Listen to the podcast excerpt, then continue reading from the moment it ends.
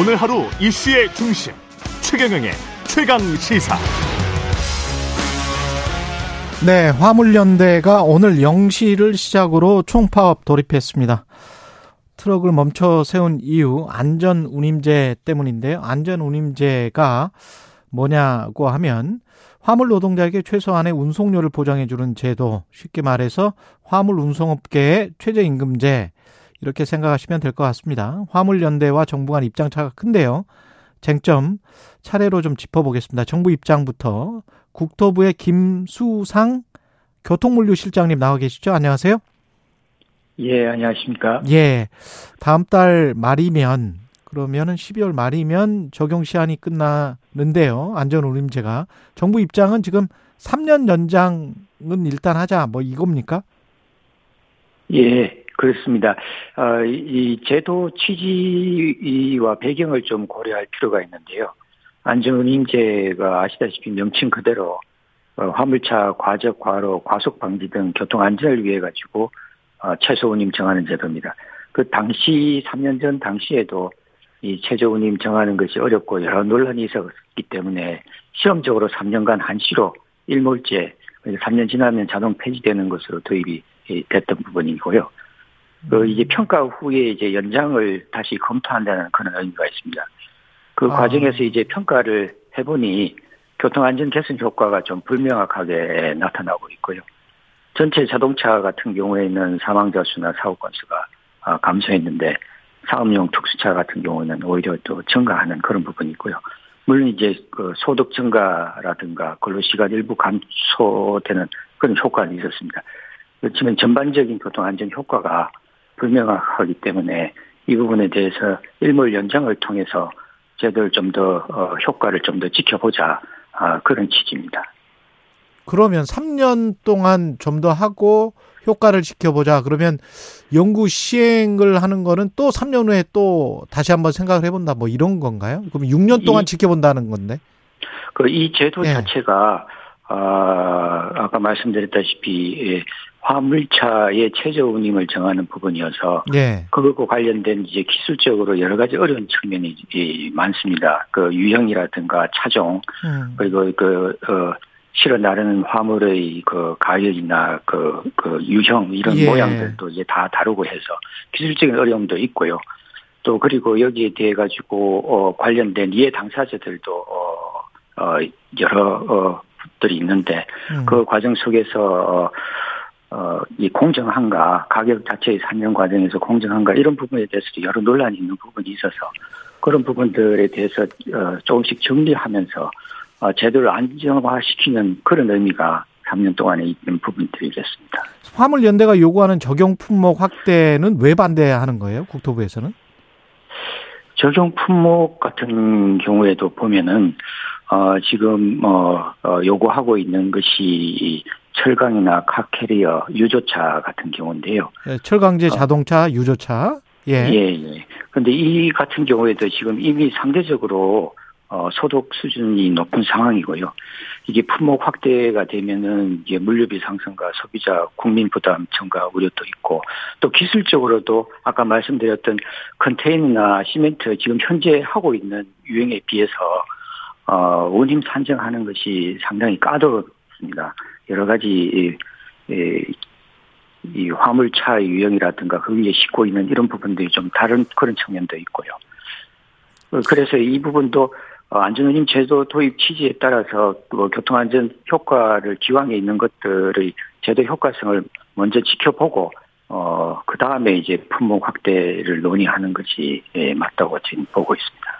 이게 지금 말씀을 듣다 보니까 소득 수준이 높다 낮다를 어떻게 평가하시는지는 모르겠는데 어떤 기준입니까? 소득 수준이 뭐 지금 철강제나 자동차, 유조차 같은 경우는 이미 소득 수준이 높다라고 하는데 누구와 비교를 한 거예요?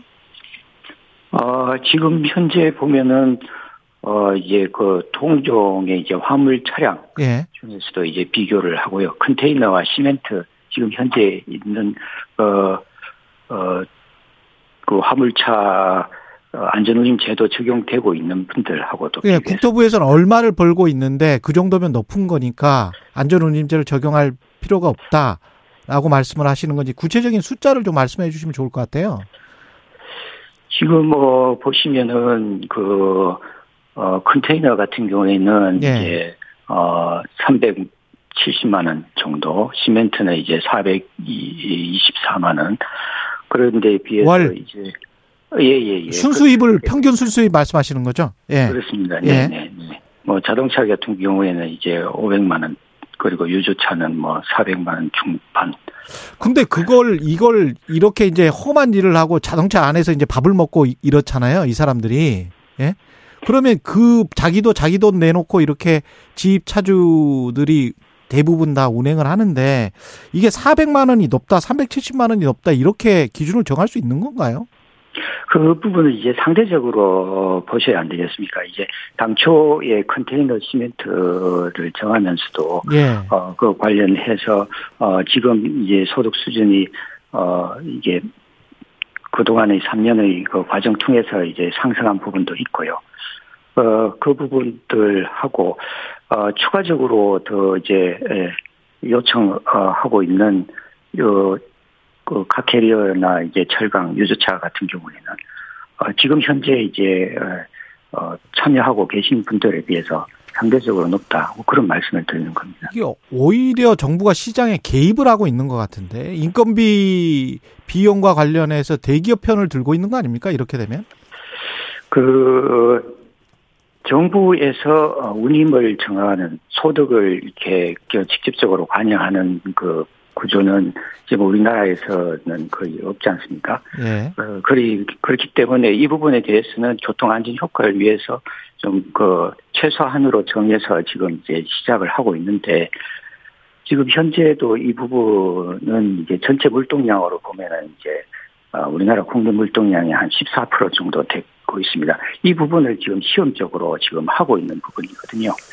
그래서 이 부분에 대해 가지고 어 기본적으로 좀 어, 어, 교통안전 개선 효과라든가 제도 어, 효과, 도입 효과 등을 어, 천천히 보면서 어, 넓혀나가는 것이 합리적이지 않나 그렇게 생각이 됩니다. 아니 저는 좀 납득이 안 가는 게 에너지 물류 상승으로 인해서 건설업체들 같은 경우는 기본 건축비 같은 거 다 올려줬잖아요 정부가 그죠?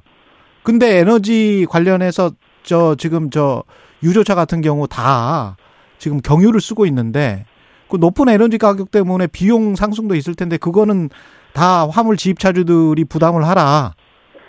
이거는 이게 시장 논리가 아닌 것 같은데요? 제가 보기에. 지금 이 대상이 되시는 분들이 예. 대부분 그 이제 그 계약을 하고 할 때그 예. 유가에 연동을 해서 그렇게 하고 있습니다. 음, 알겠습니다. 아까 그 정확히 뭐 370, 400 이렇게 말씀을 하셔서 그러면 이, 마- 이 파업을 하게 되면 불법 파업에 관해서는 정부에서는 엄정 대응하겠다 이렇게 말씀을 하시는 건데 불법 파업이라는 게 어떤 겁니까?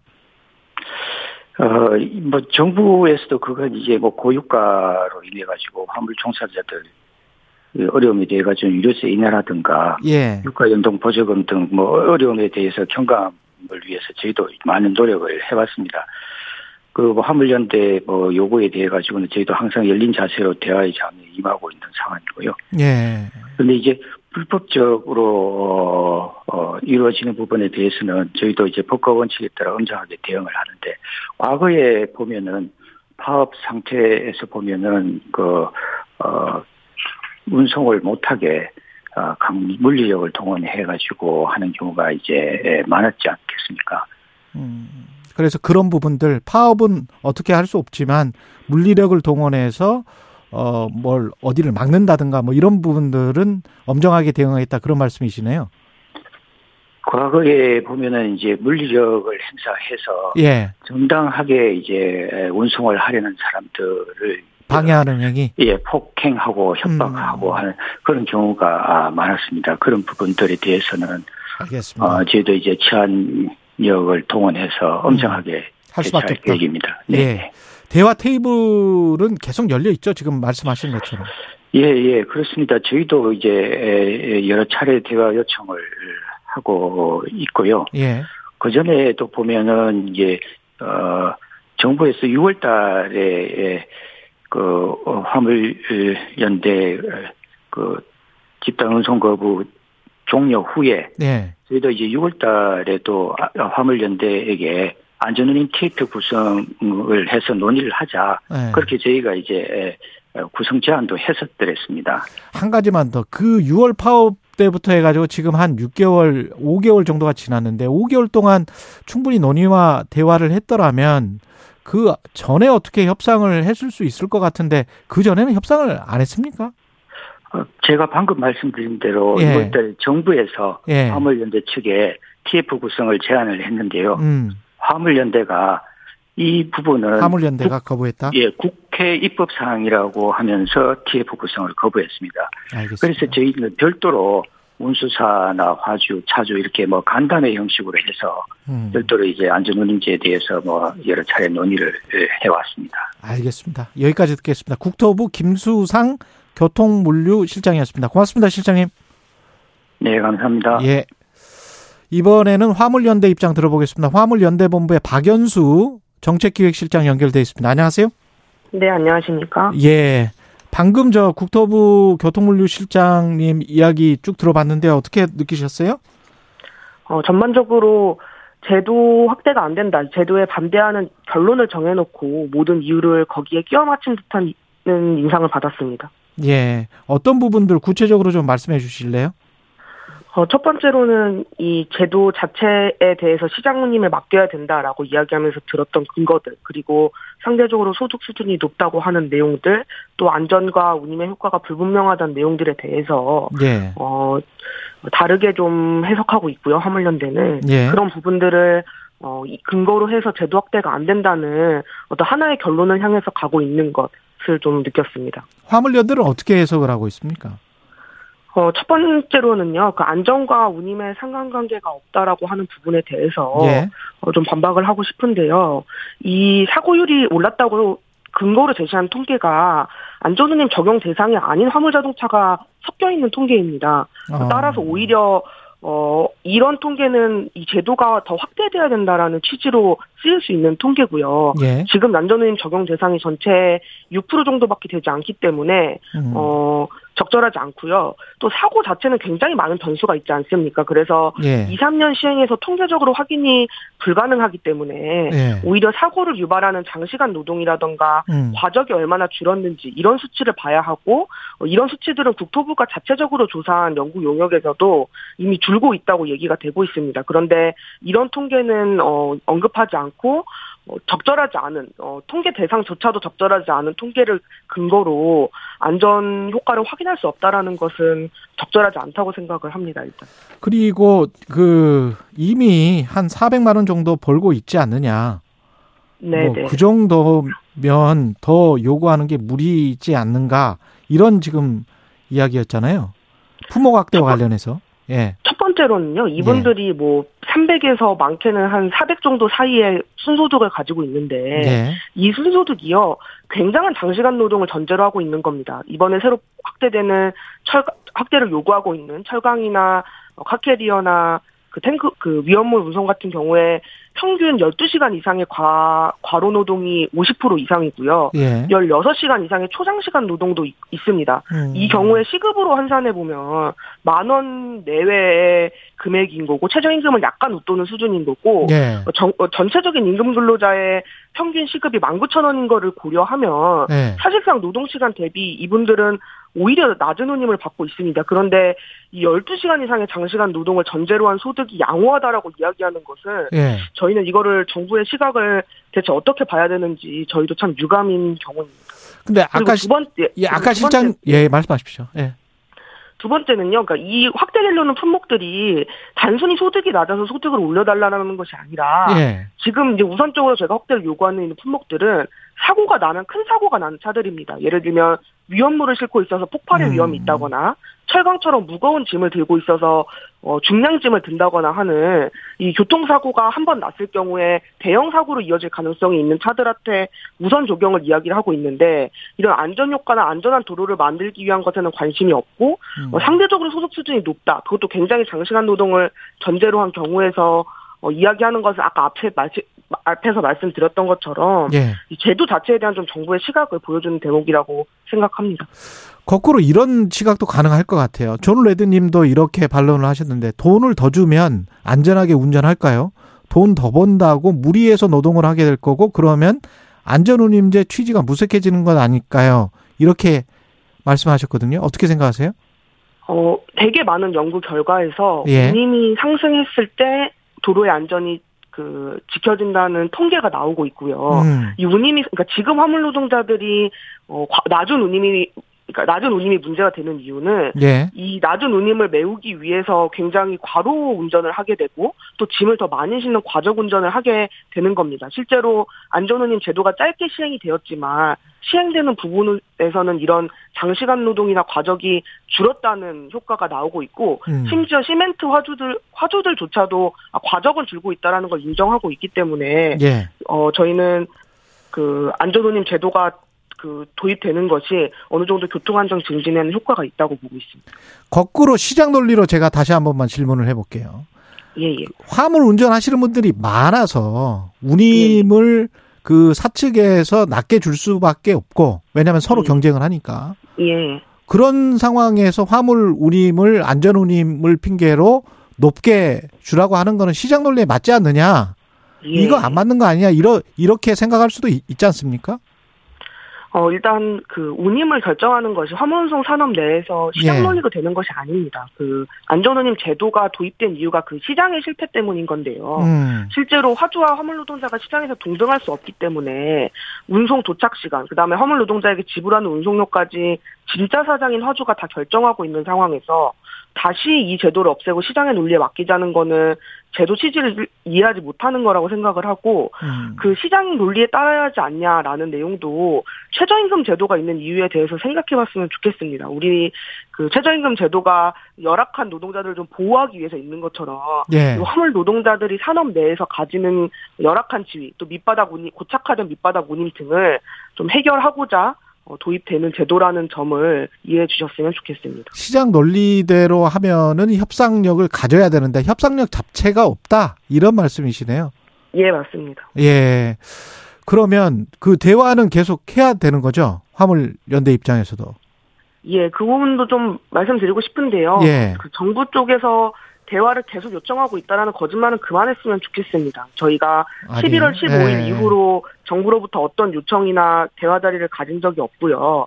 심지어 지난 6월 안전운임 아, 지난 총파업 합의 이후로 정부와 그 합의 내용을 논의할 수 있었던 자리조차 마련되지 않았습니다. 정부는 언론이나 국회 보고를 통해서 제도를 반대한다. 또 이 제도가 화주의 화주의 좀 그 책임을 삭제하는 방향, 완화하는 방향으로 개선돼야 된다는 입장을 지속적으로 냈고요. 예. 안전운임 그 국토부에서 말했던 안전운임 TF 같은 경우에는 6월 총파업 전에 국토부로부터 제안이 왔었고 음. 이 TF라고 하는 게 실체가 없어요. 그냥 매번 화물연대가 대화를 요구하거나 또 총파업에 들어가거나 이런 중요한 국면마다 TF를 언급하는데 구체적으로 어떻게 꾸리자는 건지 어떤 논의를 하자는 건지에 대한 실체가 없고 어, 심지어 지난 6월 총파업 이후로 TF에 대해서 저희는 전혀 제안받은 바가 없습니다.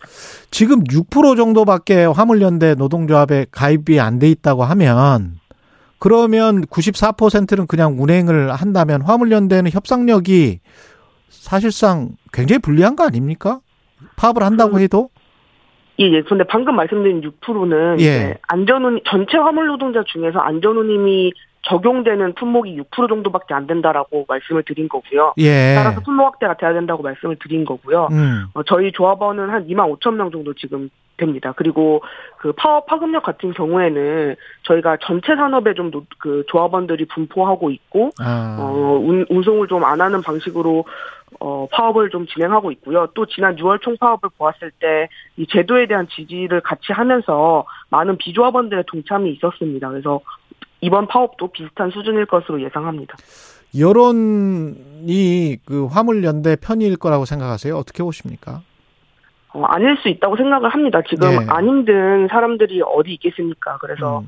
여러 가지로 좀 국민분들이 심려를 어, 하시는 것도 화물연대에서는 이해를 합니다만 어, 다만 우리 화물연대가 총파업에 돌입하는 이유에 대해서 조금 더 주목해 주셨으면 좋겠는 생각이 있습니다. 정부에 하고 싶은 말씀 마지막으로 해 주십시오. 네, 그 안전한 사회를 만들자고 주장하는 사람들이 있고 안전한 사회를 위해 반드시 필요한 비용을 지불하지 않겠다는 대기업 파주가 있는 겁니다. 이 대기업 파주들의 입장만을 대변하는 정부의 행동을 중단해야 된다고 생각을 합니다. 실제로 안전운임 제도는 산업 내에서 대기업 파주를 제외한 모든 주체들이 찬성하고 있습니다. 중소 화주들이나 운수 사업자들이나 화물 노동자 모두가 지지하는 제도를 어, 정부는 기업의 물류 비용을 절감해야 된다는 이유 하나만으로 반대하고 또 화물연대를 탄압하는 일을 중단하길 바랍니다. 예, 화물연대본부 박연수 정책기획실장이었습니다. 고맙습니다. 네, 감사합니다.